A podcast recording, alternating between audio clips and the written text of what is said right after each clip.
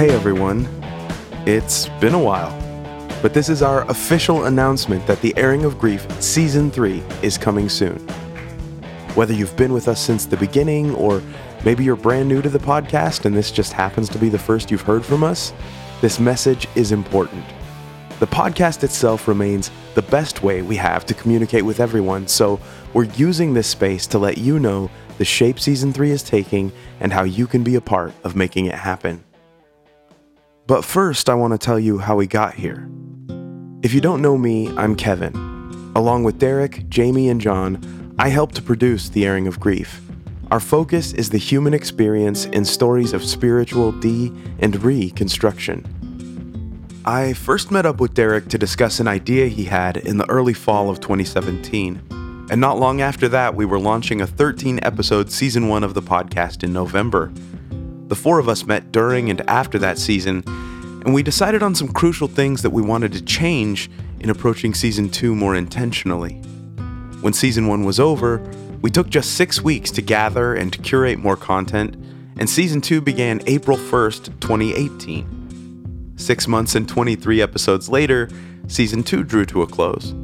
And as we said in the season finale, we didn't know how to call this work finished, but we could hit pause.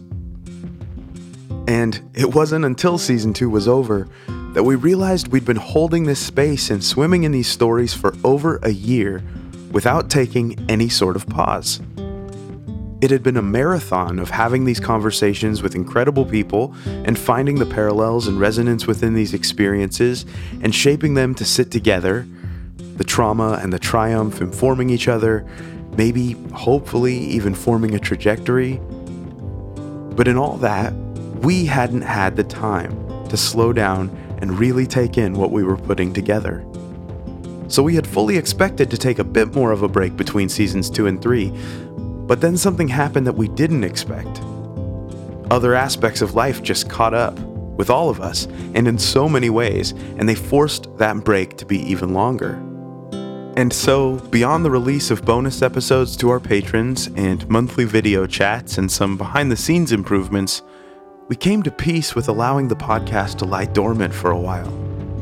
John spent over a month working quietly off the grid, or at least from a small village in England, and has started multiple new projects and companies, along with working to improve the systems we have in place for the podcast and its content. Derek, on the heels of finishing out tour dates for Fingers Crossed, has been writing and recording a new album, Targets, and preparing a pre-release tour for the new album.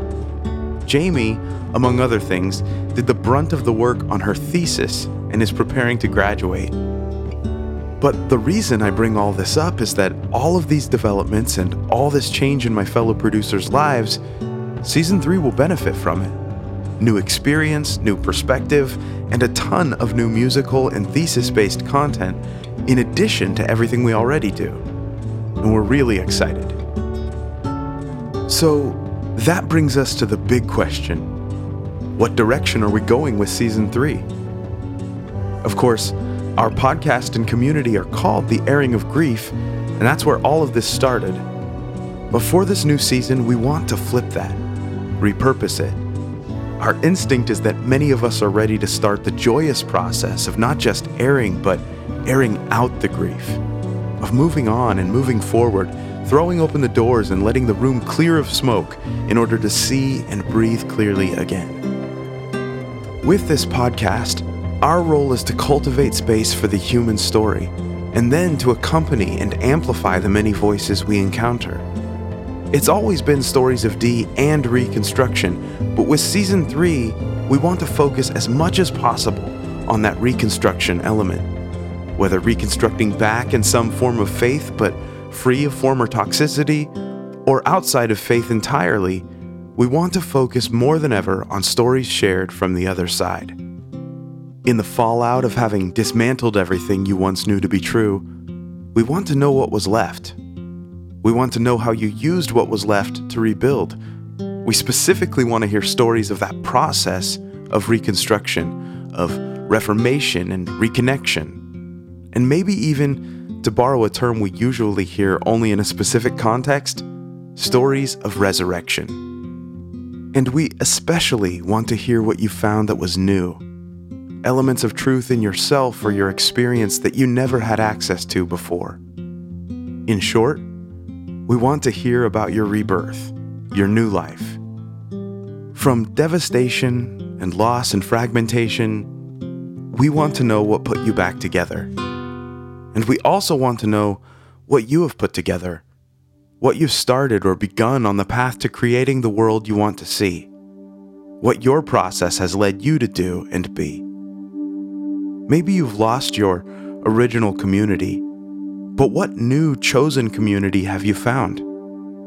Or maybe you lost your family of origin, but what family of choice have you gained? Have you started something? An organization? Have you found an institution that doesn't rob you of yourself, and you can be fully at home and honest within? Where have you forged new sacred practices? Where have you found new magic? Or have you found an appreciation for the mundane? What has brought you peace? What has made you more mindful? What are your hardest-fought lessons and the most important things you've learned?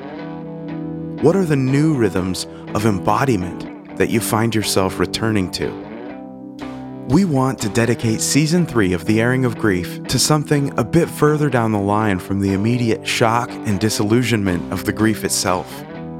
Those parts of our stories, they're still important, they're crucial for context, and they'll always be with us. But this season, we want to celebrate your joy, your hope, your whatever comes next. We want to focus on that. And so we need your help. We need to schedule new calls, which are recorded via Skype. We need written letters and emails if you'd rather share your story or aspects of your story that way.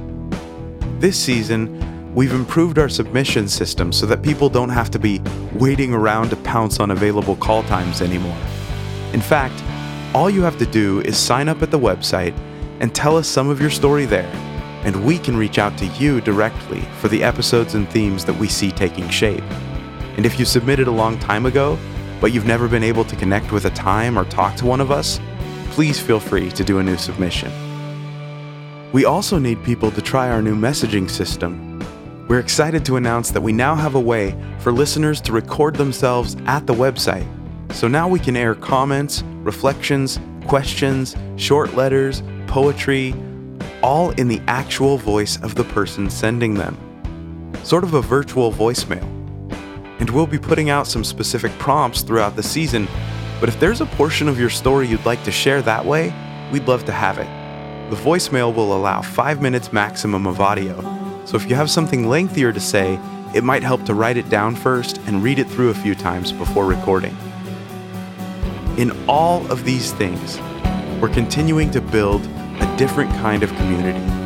So send us stories, send us art, connect for a conversation. And all of these ideas can be explored at our website, the airing of grief dot com. So consider it, and let us know if you're interested in being a part of it, and let other people you know if you think they should be a part of it. As always, thank you for listening, and we will see you all very soon for The Airing of Grief Season three.